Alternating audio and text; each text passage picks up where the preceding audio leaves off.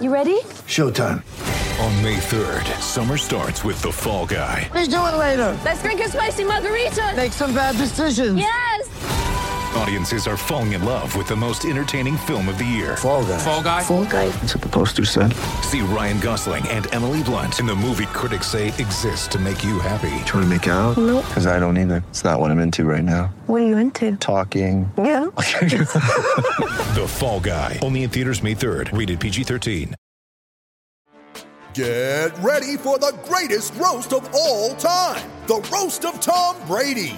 A Netflix live event happening May fifth, hosted by Kevin Hart. The seven-time world champion gets his cleats held to the fire by famous friends and frenemies on an unforgettable night where everything is fair game. Tune in on May fifth at five p.m. Pacific time for The Roast of Tom Brady, live only on Netflix.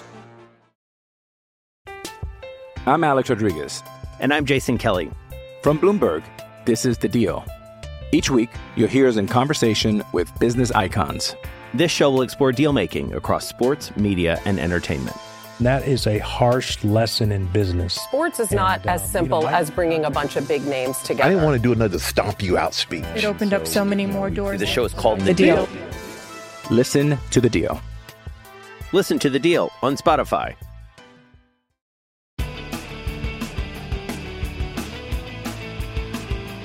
Hello, everybody, and welcome back to New Books in Sports, a podcast channel on the New Books Network. I am Doctor Jorge Ver of Texas Tech University, the host of the channel. Today, we will be talking to Peter Karasotis, who is the co-author of a wonderful book named Alou, My Baseball Journey, which is a biography of, of uh, Major League great Felipe Alou. Peter, welcome to the show. How are you today? I'm doing well. Thank you so much for having me, Jorge. Good, good. Um, I wonder if I might begin this interview with you telling us a little bit about yourself and about how you came to um, meet Felipe and begin the process of writing this book. So I've been a career journalist, sports writer, and for most of my career, a columnist in the Gannett newspaper chain, and the paper that I worked out of was Florida Today along the east coast of Florida. And so every time during spring training, there would be uh, a little bit of a desire on my part to try to pick out anything that would be local for our area. And our area is known as the Space Coast of Florida. It's where Kennedy Space Center is, where I grew up. And uh, so when the Expos were still a franchise, they would come into town and play spring training games in Viera, Florida, and other teams too. And I'd look at their rosters, see if there's anything interesting. And I just happened to notice that Felipe Alou started his professional career in Cocoa, Florida, uh, which used to have a minor league team back in the fifties. And then it, it had the Astros as a spring training team for many years. So before a spring training game, when the Expos were up, uh, probably playing the Marlins at the time, who spring trained in Viera, I, I introduced myself behind the the back, the batting cage during batting practice. And I said, I don't know if you recall, Mister Alou, that you started your baseball career in Cocoa, Florida. Well, he remembered everything. He remembered the street he lived on. I mean, we're going back to nineteen fifty-six. He remembered the, the family that housed him, where he would fish. And uh, then he told me the story that uh, it wasn't really where he started his career. The Giants had sent him the, the time the New York Giants had sent him to uh, Lake Charles, Louisiana, and they wouldn't let him play because of Jim Crow laws and racism. And after only about nine at-bats, they put him on a bus to go from Louisiana through all the back roads at the time. There was no interstates. It took two days to get from Louisiana to Cocoa, Florida. And then he was telling me about how he really wanted to be a doctor, was in school to become a doctor, Uh, felt like he should just stay on the bus and go all the way to Miami, go back home, go back to the university and resume his studies. But he had given his word, got off on a park bench in Cocoa, Florida in the middle of the night, and uh, started his baseball career and led the Florida State League in batting that year. So the next year when he was in town, there was, you know, whatever the issue was in baseball, I, I kind of asked his opinion. And I always felt that this guy had a great mind, great thinker, uh, unbelievable memory. There's only a couple of people I've run across that have a memory like him. So I always thought that he would make a good life story to co-author and collaborate with. And eventually we did. Well, and, and let me let me ask you let me ask you this, because I think this is a very interesting part of the story.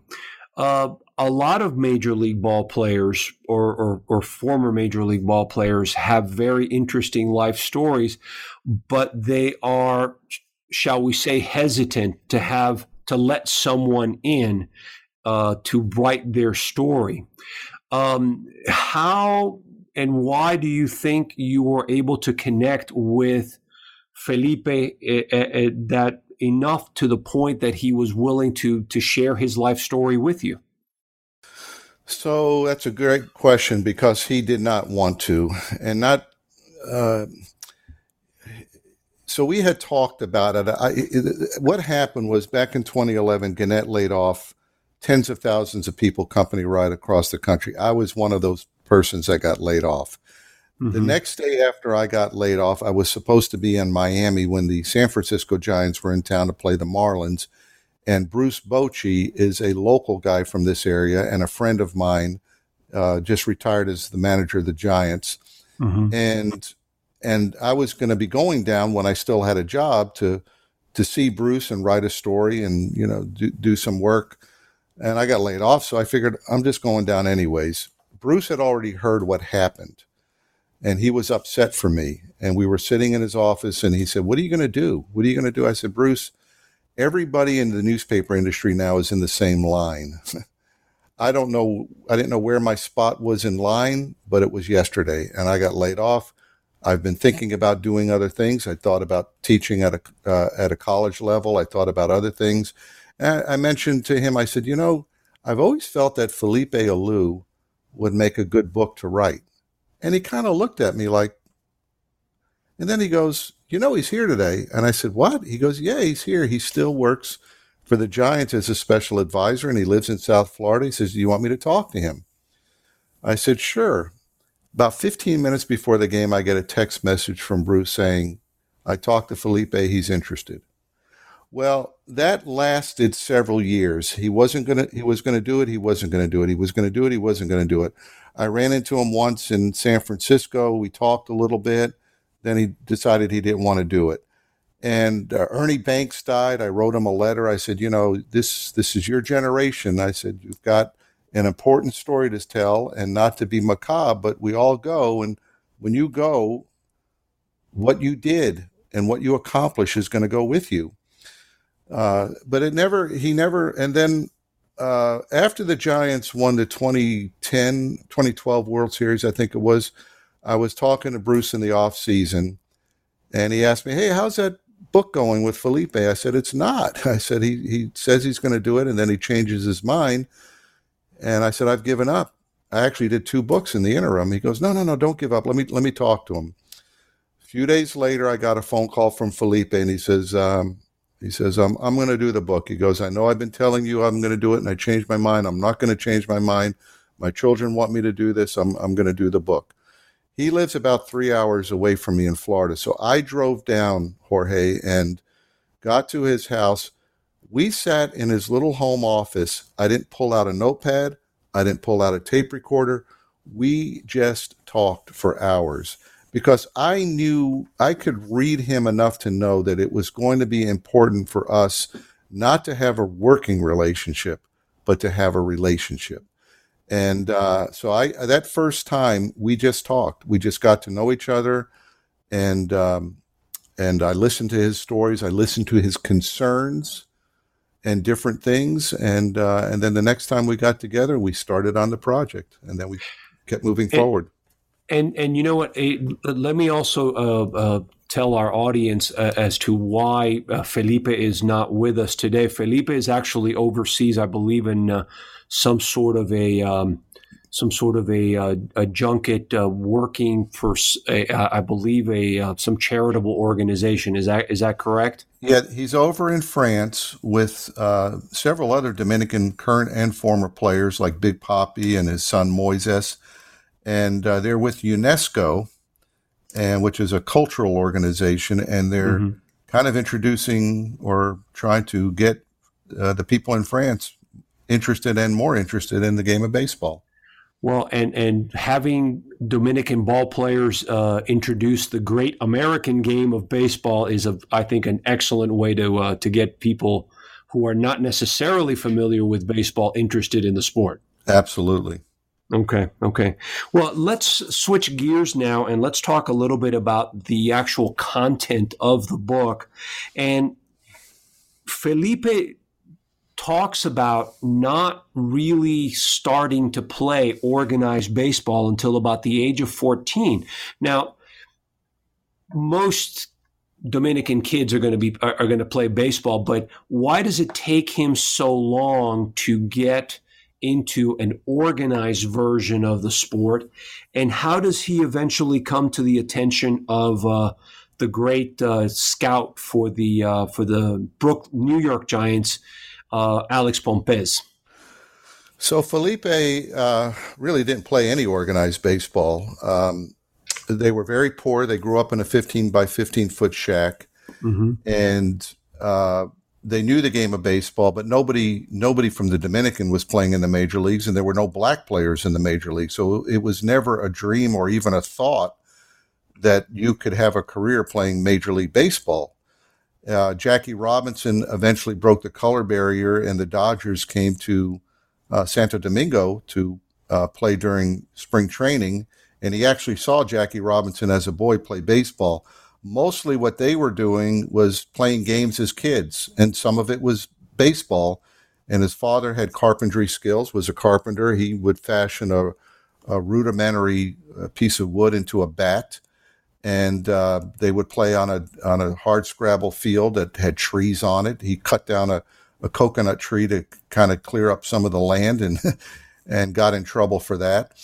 And so he um, he and his brothers and their friends, they would play with little pieces of fruit, maybe a, a an unripe small coconut or citrus and different things like that. Sometimes he and his brother Maddie would would go to where there was organized baseball being played, and they would uh, search in the outfield beyond in, in the fence in the weeds, and they'd find a, a, a ball that nobody else had been able to find, and they would use that for a while.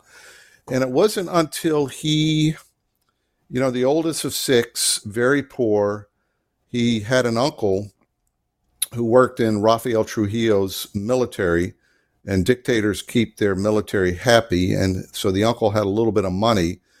And Felipe, extremely smart, intelligent, he wanted to be a, a, a doctor. He wanted to be a pediatrician, work with children, and was going to the University of Santo Domingo, already taking some pre-med type courses.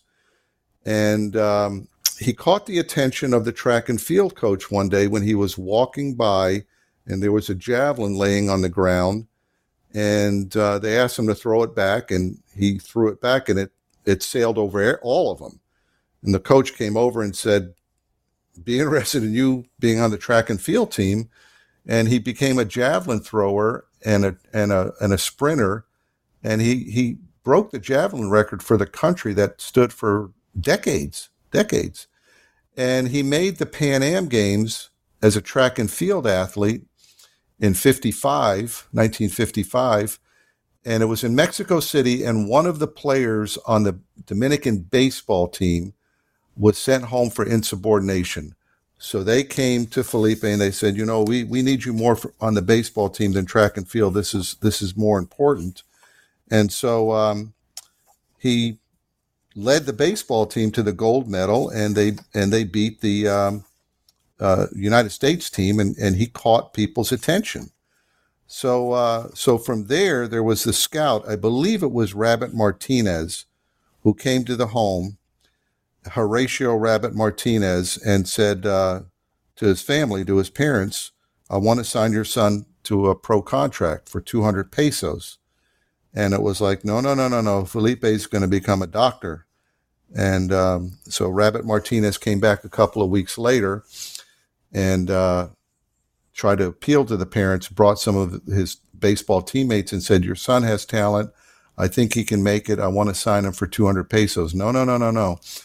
So Felipe said that his father was struggling to put food on the table for his younger bro- younger brothers and sisters and owed the grocer exactly two hundred pesos for food. And so he said, I signed that po- pro contract so my family could eat. That's that's when he got sent to Louisiana. They wouldn't let him play. Then when they were busing him to Cocoa, he thought about just going back home, but he said, I, I, I had given my word to that scout, and my word also affected my family, obviously, and my country. So I got off the bus in Cocoa, Florida. That was nineteen fifty-six, led the Florida State League, as I mentioned, in, in hitting. Two years later, this guy that never really played organized baseball is in the outfield with Willie Mays. It's an incredible story. Let's let's back up just a little bit, if if I may, because you know you you you've you've talked about Felipe experiencing uh, Jim Crow in in Louisiana. Can you maybe give us one or two stories? You know, what was it like for him in Louisiana? And I mean, Florida's obviously also was also a segregate uh, was also a segregated society. Why were things different in Cocoa than in Lake Charles? So when he got to Louisiana, um, there was a white family that housed him, and he said he had to stay beneath the window of the car whenever they were transporting him to the baseball field or not. And he said, you know, obviously growing up, uh, he had heard about racism, was aware that it existed, saw Jackie Robinson playing in, in, in Santo Domingo and, and knew the reason why, because a black man was playing baseball and there was racism going on in this country. He said, I knew racism existed. He said, but I never had experienced it. He said, my mother, is, my mother, he said, was white. If you, if you Google the family, you'll see his mother was white and his father black. And, you know, people made a big deal in the mid nineties when Derek Jeter became this interracial player in Major League Baseball with a white mother and a black father. Uh, Felipe was an interracial ball player in, in Major League Baseball in nineteen fifty-eight. So he said, you know, when then I come to this country, they passed a law in Louisiana that forbade black people to be in the same workplace as white people. And he's hearing the N-word, and he's being called a monkey, and, and he's not being allowed to eat, and, you know, all the typical things that were going on in the South, he was experiencing the epithets and the and the segregation at uh, places to eat or go to the bathroom. But the big issue was they had passed a law that he could not, and a black person could not work in the same work environment as a white person. They actually passed a law. So once the Giants realized that he wasn't going to be able to play in, in Louisiana, uh, that's when they sent him to Cocoa. Wasn't much different in Florida other than they were allowing, you know, it's it's ten years down the road from from uh, from Jackie breaking the color barrier. So, right. so you know, the, the minor leagues are integrating as the major leagues are. And so, you know, it, it was still on the road, staying in separate hotels or staying in the black section of town, or, you know, the, the, the, the, the team would eat at a restaurant and they would go in and be able to eat. But when the, they would have to bring food out for the black players who were sitting in the car, uh, you know, there was an incident in South Florida where a waitress brought them the food out to the car, and the owner of the restaurant came out and he was furious. And Felipe, they were parked in the parking lot of the restaurant, and he wanted them to leave and go across the street. And Felipe wouldn't. And uh, they called the police. You know, so there was a lot of things happening uh, throughout Florida and obviously in Louisiana where he could not, you know, he could not even play baseball there. At least he could play in Florida, but he was subjected to all the, all the ugliness of racism at that time. Okay. Okay. Now, Felipe is also a, a very religious man, and he talks in, in, in the book, uh, he talks about his religious conversion. Um, tell us a little bit about his religious conversion and why his Christianity is so significant to, was so significant to his life back then and so significant to his life now. So he grew up Catholic, as probably most of the Dominican is. And back then, the Catholic Church forbade uh, having a Bible in the house, which was not unusual uh, going back centuries in the Catholic Church, and it still existed when he was growing up. So, uh, and and not really, I mean, what he saw from his mother and father was more superstition, you know, mm-hmm. the idols and the images and, you know, Uh, hiding the money under a statue of Virgin Mary or something like that. Uh, so he really didn't learn what the Bible's message was. He learned maybe Catholic doctrines or, you know, the superstitions that are attached to it. And when he signed his pro contract and he was leaving to come to the United States, a friend of his as a gift gave him a Bible.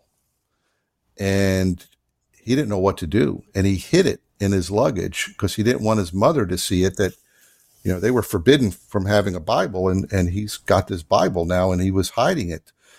And when he got to America, he started to read it, and what he read impacted him. And when he was home during the off season, he hid the Bible, but he kept reading it. And then he fell in with some various players. I think one of them was Lindy McDaniel and some others that uh, had, you know, a, a Christian faith, and in conversing with them and learning more, he dedicated and, and his life uh, to Jesus and, and was baptized. And then from that point on, he was getting involved in d- various types of ministries. Uh, he would go into prisons in South America. Uh, there was an organization that would take testimonials and testimonial cards into prisons, and so he got very active in that. Actually ran into one of the more racist managers of the time that became the manager of the San Francisco Giants, Alvin Dark. Uh, he was asked one night to speak at a, I think it was a Baptist church uh, about an hour outside of San Francisco, and he gave uh, his testimony and talked to the congregation, and then afterward he saw that Alvin Dark was there. So he You know, he, Alvin, he said, would take them to church during spring training, different things like that. But he butted heads with Alvin Dark because of, you know, Alvin's, uh, some of the covert and overt racism that was coming out of him, which, which he, which was documented in the New York Newsday, some of the comments he made and different things. Yeah. Later reconciled with Alvin Dark. Uh, before Alvin died, he apologized to Felipe and a lot of the other players, and kind of saw the light, uh, you know, religiously and as a human being. Uh, what what can you give us a couple of examples of um, some of the issues, some of the problems? You know, I mean, when when you think about it, well, you know, Lake Charles, Louisiana, Cocoa, Florida, those are small towns. Those are towns in the South. Uh, you you expect to have, you know, the uh, some of these issues in, in the nineteen fifties. But now we're talking about making it to the – he's made it to the major leagues. He's playing with the, with the San Francisco Giants. Alvin Dark is his manager.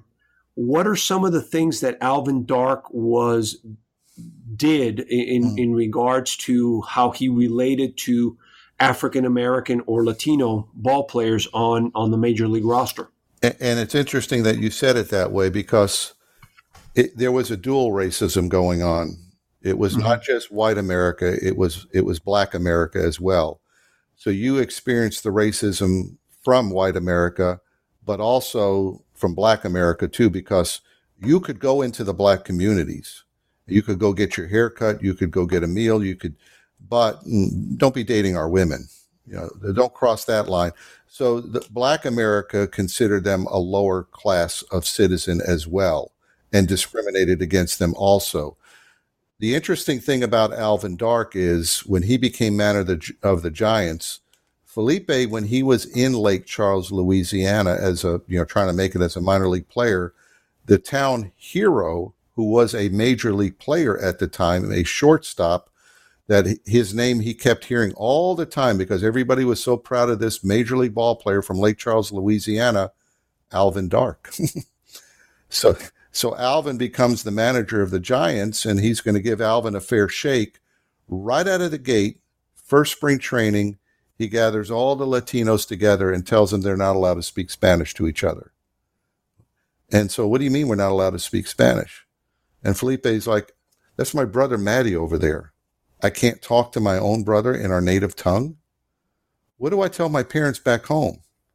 You know, we we we look at, we put these guys on a pedestal sometimes, but we forget that they were young guys or teenagers and their parents were everything. And he's, he was afraid to tell his parents that he's in a work environment where he can't speak Spanish to his own brother. Uh, so there were things like that. There was an unspoken quota system. He got sent down to the minors when I think they brought up uh, Willie McCovey, or they brought up another black player, and so they sent him down to the minors because they didn't want too many blacks and Latinos on the team. And and he rebelled, and he left. He left the team, the Giants, and went back to the Dominican Republic and said, I'm quitting baseball. I don't deserve to be sent down. I know what's going on here. I'm being sent down because we're bringing up another black player from the minor leagues, and you don't want too many of them on the field, too many of us on the field, uh, because you're you're afraid of the message that it's going to send to your fan base. And they had, they had to bring him back and, and, and, and reinstate him on the major league team. And then around the country, they still had to stay.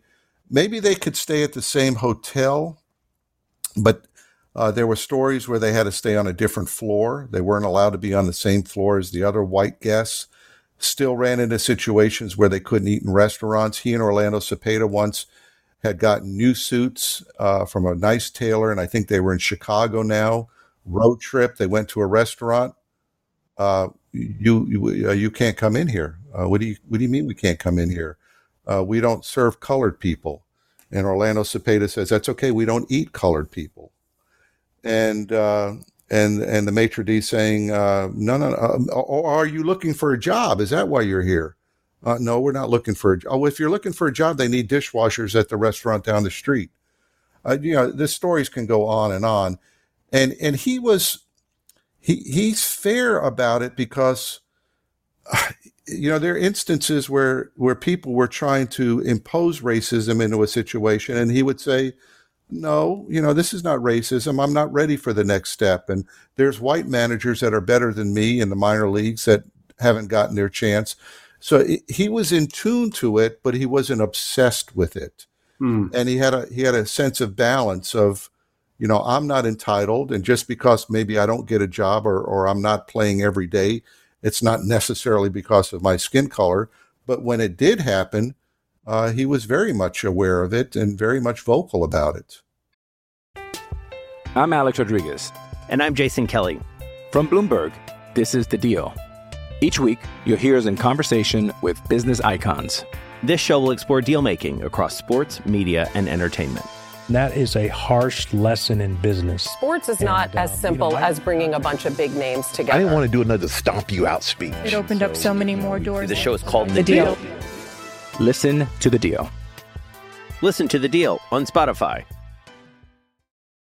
And that, I think, leads us into yet another important point that Felipe brought up in regards to Latinos in the major leagues.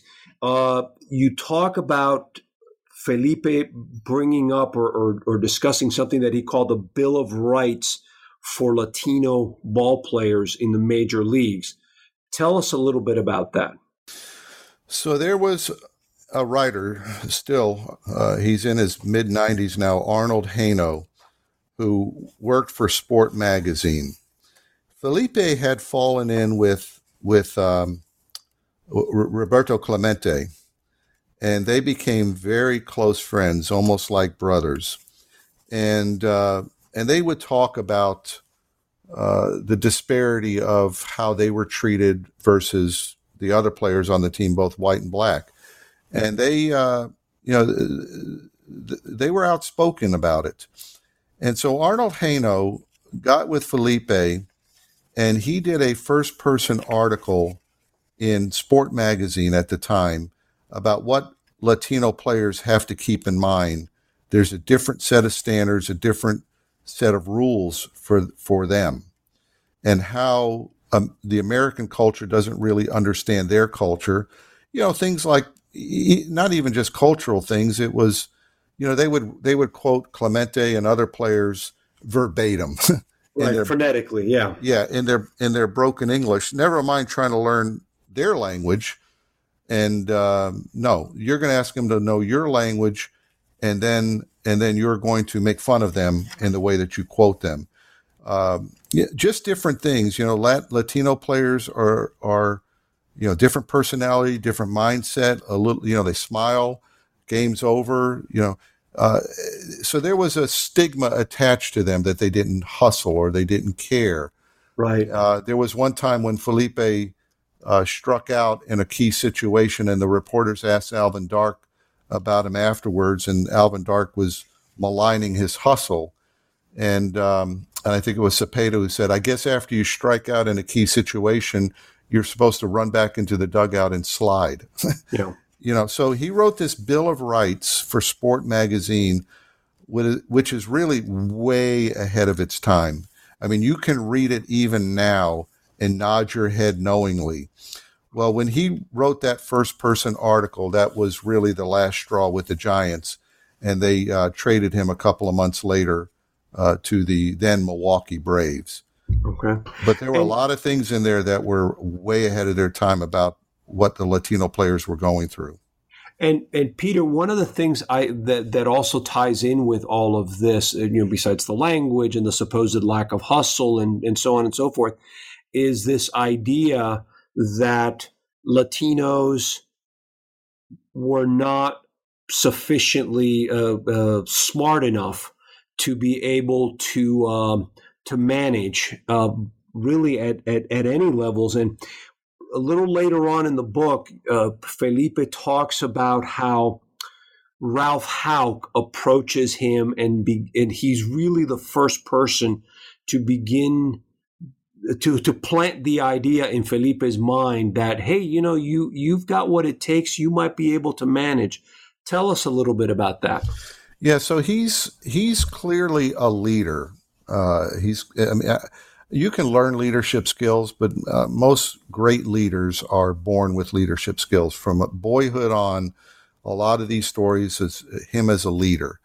And uh, in, in Major League Baseball, he was somewhat of a leader in, in the clubhouse, especially among the other Latino players. They all gravitated to him. They all looked up to him. He's not thinking that he's got a future as a manager because, once again, as a kid, how am I going to play Major League Baseball? There's no Dominicans. There's not even any black players. Mm-hmm. Now he's a player. Be a manager? There's no black managers, much less Latino managers in Major League Baseball in the in the sixties. So late in his career, things are starting to wind down. He's with the Yankees, and Ralph Houck, you know, notices uh, as the manager of the Yankees at the time, notices a lot of the qualities that we later see in Felipe as a, as a manager and as a leader, and uh, and mentions to him that he feels like Felipe's got a future uh, in baseball as a manager. Uh, so Houck actually was thinking at the time when Felipe retired to kind of maybe bring him on as a coach. And uh, and then Steinbrenner got the Yankees, and, and, and Houck had enough of Steinbrenner, and that never happened. So when his career ended uh, with the Expos, uh, he still did not think that there was any kind of future as a manager. Uh, he went back home. He got into broadcasting a little bit. There's a tragic accident that's that's mentioned in the book. His oldest son was killed in a swimming pool accident. He kind of lost his way for a little bit. And then to kind of pull out of that, he felt like, I need to return to baseball. And then that was when he started managing in the minor leagues, in the Expos organization, and pretty much his career was spent in the minor leagues before he got a chance to manage at about fifty-seven years old. Mm-hmm. And, and what, uh, what year was what year was that that he that he finally got the job with the with the Expos at, at the major league level? Early early nineties. Um, I'm going by memory now because we know the ninety-four season uh, was when the strike happened and the season got wiped out. Uh, so he he was, let's see, fifty-seven years old. So he was born in thirty-five. It would make it nineteen ninety-two. And, um, you know, there there's so many layers and so many facets to this autobiography that I co-authored with, with Felipe. Uh, and we're touching on a lot of different things. One of the things that has struck me is Joe Torre, who was his roommate in, with the Atlanta Braves. Joe Torre became a manager at thirty-seven years old with the Mets. Felipe did not get his shot until he was fifty-seven. If you look at Joe Torre's playing career and Felipe's playing career, numbers are very similar. Torre a little bit better, but similar statistics. If you had allowed Felipe, and, and let's be honest about it, why didn't he get a managing job in the major league level at age thirty-seven? Because nobody, uh, other than maybe uh, uh, Frank Robinson, and then, you know, nobody from Latin America was getting anything, much less a black person in, as a major league skipper. If he had been allowed to manage at thirty-seven and been managing for two decades earlier in the major league level, he would have, he would be in the top five in career wins, career games managed. If that ninety-four season had not been wiped out, the Expos right. had the best team in baseball, the best record in baseball, and they were streaking. Had they won that World Series, they may have been the Yankees of the latter part of the nineties, winning two, three, four world championships. He'd be in the Hall of Fame right now.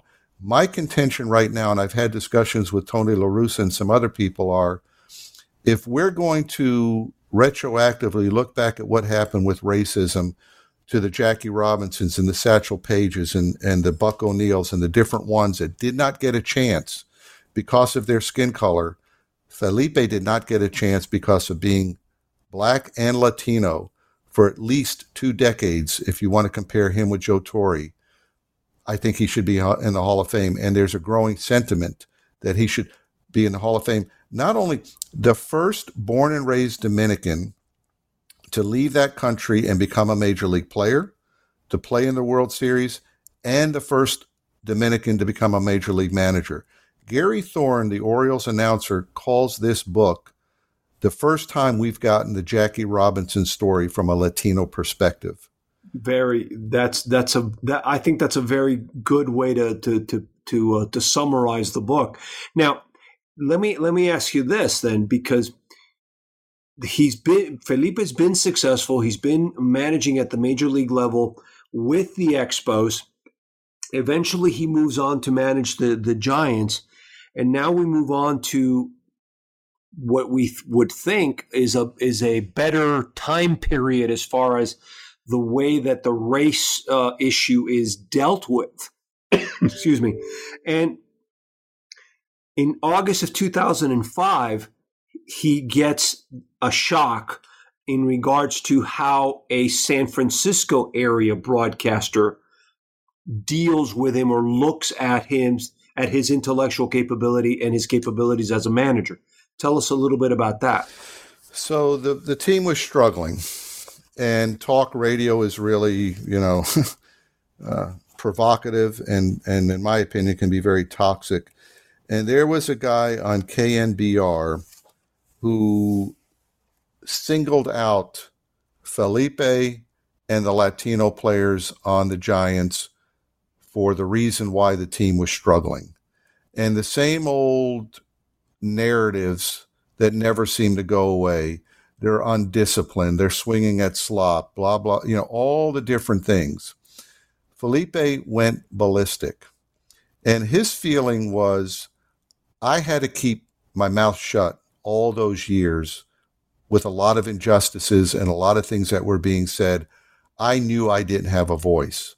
But now, as the manager of the San Francisco Giants, to hear this type of prejudice and these old narratives that, that keep getting fed into the system as if they're fact, he spoke out. And I think he was even on Nightline at the time. And the the broadcaster for K N B R was eventually fired and then rehired, and, and he didn't want that to happen. But the guy came in and apologized to Felipe. And he said, don't apologize to me. You need to go to all the lockers in that clubhouse and apologize to every Latino player for what you just said, because those guys are upset. And uh, no, he wasn't going to do that, and he didn't do it. But it became a big issue in San Francisco. Well, some people said Felipe overreacted. You need to put yourself in his shoes.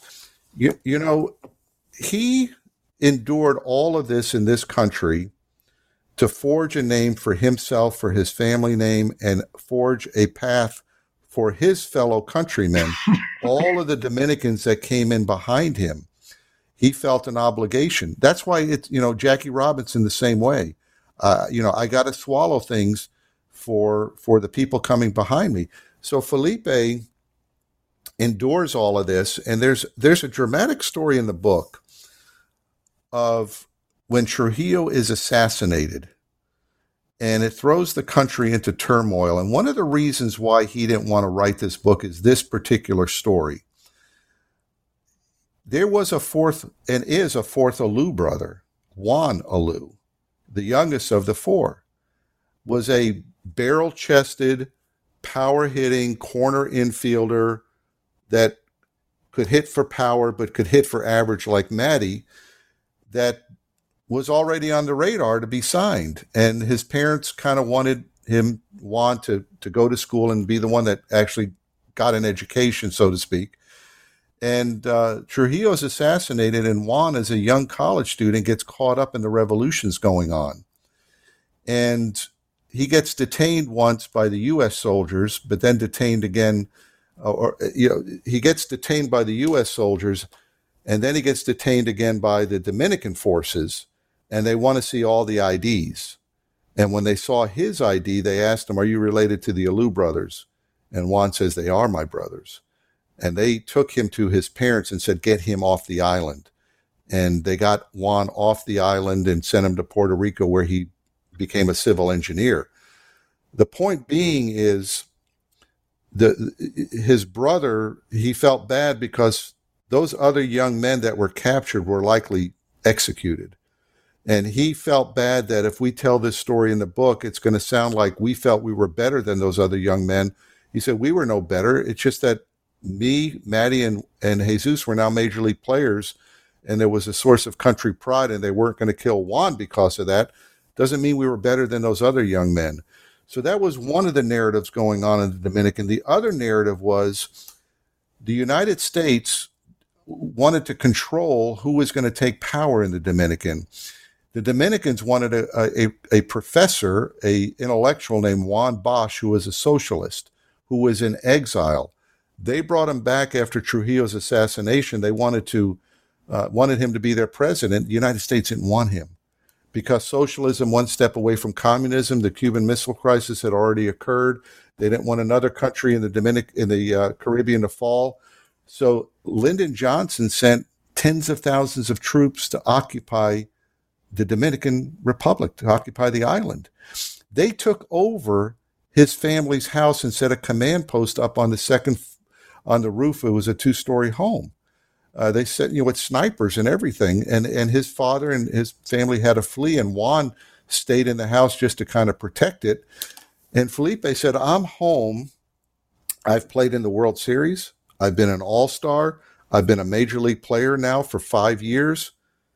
I'm waiting for a friend in my neighborhood on a street, and an American Jeep comes up behind me. And some kid gets out of the Jeep, kid, you know, like an eighteen-year-old soldier that looks like he's fifteen, and he's got a rifle, and he's asking me, or not asking me, he's telling me to get off the street. And Felipe says, why do I have to get off this street? It's my neighborhood. It's a military road now, not not available for civilians. Felipe goes, this, this is my neighborhood. This is, and the guy points the rifle at Felipe and threatens to take him to a notorious prison for dissidents if he doesn't get off the street. And Felipe says, I'm listening to this punk kid in my country telling me to get off a street in my neighborhood, pointing a rifle at me, and he says, and I pick up the accent. And it's a very distinct accent. It's the same accent I heard in Louisiana when I was told in that country I couldn't play baseball because of my skin color. Now that same accent is in my country telling me to get off a street in my neighborhood. So there were a lot of things that he swallowed through the years. He didn't tell me this story, but I found out later there was one game after all of this was happening where the U S occupied the Dominican that he didn't go out for the for the national anthem. Well, with the climate with Colin Kaepernick and everything else, he didn't even tell me that story because I know he didn't want it in the book. But I found out later he refused to come out for the national anthem as a, you know, you're gonna you're gonna occupy my island with with U S troops and try to dic- try to dictate. No pun intended, who the next dictator is going to be. So when he had a voice, he used that voice, and that was that incident that you were talking about in San Francisco. Let's uh, we're we're coming to the end, and and before we do, I, I want to just bring up uh, you know something a little a little bit more lighthearted, I, I, I guess, since we've been discussing some some some fairly heavy topics here.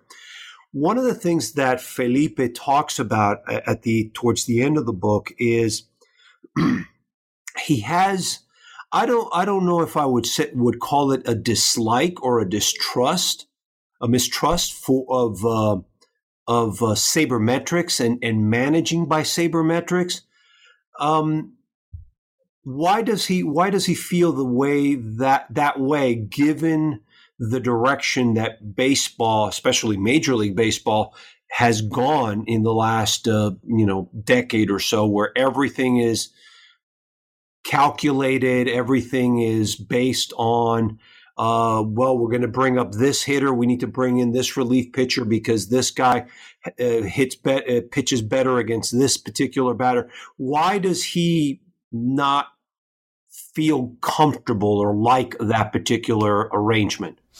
One of the things that was kind of interesting, what he says is, Sabermetrics has always been around in baseball, he said. Why did we bat a guy fourth? Why did we bat him third? Why did we bat him first? We had statistics. They've always been there. A high average guy, you know, that is a base stealer, we batted him first. Power hitter fourth. It, you know, he says people today act like we're dinosaurs. We've always used statistics to decide what we're going to do. And he's not adverse to more statistics. What what he gets frustrated with is not allowing a player to develop. Two things I should say he gets frustrated with. Not allowing a player to develop. He said that the the, the analytics are going into the minor leagues, and it's getting to the point where how does he do on a cloudy day with the wind blowing over ten miles an hour? He is still developing as a ball player. So you're establishing data on somebody who's learning their craft. So he feels like there is an instruction that's missing in minor league baseball, and it's all becoming uh, analytics and statistics and those types of things rather than teaching and instructing. Then when it gets to the major league level, Uh, guys that I talked to who covered him as a manager, players who played for him, his his memory is absolutely phenomenal. He can go back thirty years and tell me something or tell me, you know, in nineteen sixty-five, you know, it, it'll be an off-the-cuff conversation. It's not like he knew we were going to talk. It's just we're talking about innings, you know, pitchers, pitchers, inning counts and all that. He goes, you know, in nineteen sixty-five, you know, Juan Marichal threw three hundred, you know, and then you go and look at baseball reference dot com, and he's exactly right. So he's got that kind of memory. Guys that were around him when he was managing would say, he'd come up to me and and say, hey, you know, uh, that reliever out there, you know, when we when we faced the Reds three months ago, there was a there was a two one count, and he threw threw you a backdoor slider. You know, you want might want to remember. And and the guy's like, I don't even remember facing that pitcher. And he remembers the sequence of pitches during the at-bat. So he was breaking down and he was sabermetricing in his head, to coin a, a word. He was doing all of that. He was he was analyzing and digesting information. What frustrates him and guys like Bruce Bochy and Tony La Russa, uh, we all had lunch uh, in um, in Boston back in September, and La Russa and Bochy and Felipe, uh, what they were talking about is the analytics are not going to tell you that I know that guy is having marital problems, or I know that that guy is a little dinged up today, or I know that that guy X, Y, Z, or I've seen him face this kind of pitcher before. He would bat left-handed batters against left-handed pitchers sometimes simply because he saw something. So he feels like, and, and, and I think the pendulum is swinging back in that direction, that you got to take in the human element. I know that that guy, I know what the numbers say, but I know that the stage is so big right now that I trust this guy on this stage rather than that guy. I don't care what the numbers say. This guy's heartbeat slows down in big moments. And maybe his numbers are not as good, but his heart is much bigger. Those things you cannot quantify. You, they don't quantify uh, uh, how competitive somebody is. People, you know, some ball players are Pete Rose competitive and they'll do anything to score. And some guys are not as competitive. Some guys shrink back in the big moment. You can't quantify everything. You've got to let the manager see what his eyes see, what his gut feels, and what he knows is going on behind the scenes. And and and I would I would add that just like you have to let ball players develop and face different situations, you also have to allow managerial talent to develop and, and to begin the process of thinking things through. And, and you know, Felipe uh, Felipe talks a lot about the, the gut instinct, and I guess I guess that's what you're referring to here. Ultimately, you can't you have to trust your gut as a manager or as a ball player sometimes, and it that doesn't necessarily mean that you will follow exactly what the statistical information tells you to do. Yeah, and and I, you know, you look at Dave Roberts with the Los Angeles Dodgers, and deer in the headlights in the World Series and playoffs. You're looking at him, and he's trying to assimilate all the numbers rather than, okay, I've got a working knowledge of the numbers. The game is happening in front of me. Let me adjust to the game. Let me not try to force feed analytics into this situation. And then you look at a guy like Bochy, and, and, and when we had lunch, Bochy was like, I want the information. I'm looking at the information. That that all of that is helpful. But when it's when I'm in that dugout, there are things going on that that I know that this is the better decision, or at least the decision that I want to make. And what's funny is, you know, Tony La Russa said, you know what I want? I want to be able to get that guy sitting up with his computer, the Harvard, Yale graduate that's spitting out all of this and telling me that I need to do this, this, and this in this situation. I want that guy in the post-game news conference with all the media there. And I want him to answer their questions because they're telling me what to do and the G M is telling me what to do based on all of this. And then they're invisible when their ideas don't work. Or I plugged and played what they told me to do at Sabermetrics and we just lost. They're nowhere to be found to answer questions. Now I'm answering the questions. So if you want, if you want me to implement this, then get your butt down here and be accountable to answer the questions as well. Well, Peter, let me let me just, I guess, the the a good way to wrap this up. And, and I mean, there, there's so much more, as you said. There, there's so many layers to this book. Is there a specific topic that we haven't talked about that you you want to broach, that you want to touch upon before before we sign off? I, the one thing, uh, some people have been scared away because they feel like it's it's all about the racism and prejudice. It certainly is not.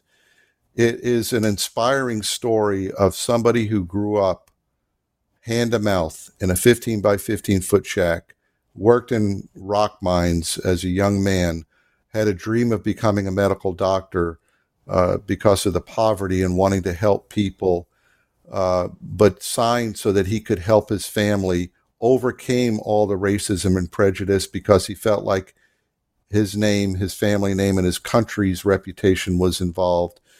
Uh, that for somebody, uh, th- this book is a is is history of our country, of the Dominican country, and this great game of baseball through the eyes of a giant, of a man uh, who's got a brilliant mind and, a, and an engaging, multifaceted personality.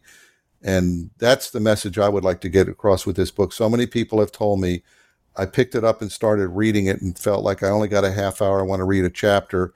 And before they knew it, they were five chapters into the book. It's it's and it's not me. I I knew I had gold nuggets going in. I struck a gold mine with this man. Well, Peter, uh, I, I have to tell you, I, I thoroughly enjoyed reading the book, and and you you have a great project. This is this is an absolutely wonderful book. Anyone who is interested in the history of baseball in general, but specifically how the Latino experience in baseball, both at the major league level and at the minor league level, compares, or or the the the the, the aspect of of that group's life in participating in the great game of baseball, should should pick up this book. Um, once again, the name of the book is Alou, My Baseball Journey by Felipe Alou and Peter Karasotis. It was published in twenty eighteen by the University of Nebraska Press. Uh, Peter, I want to thank you for taking time to to visit with me today.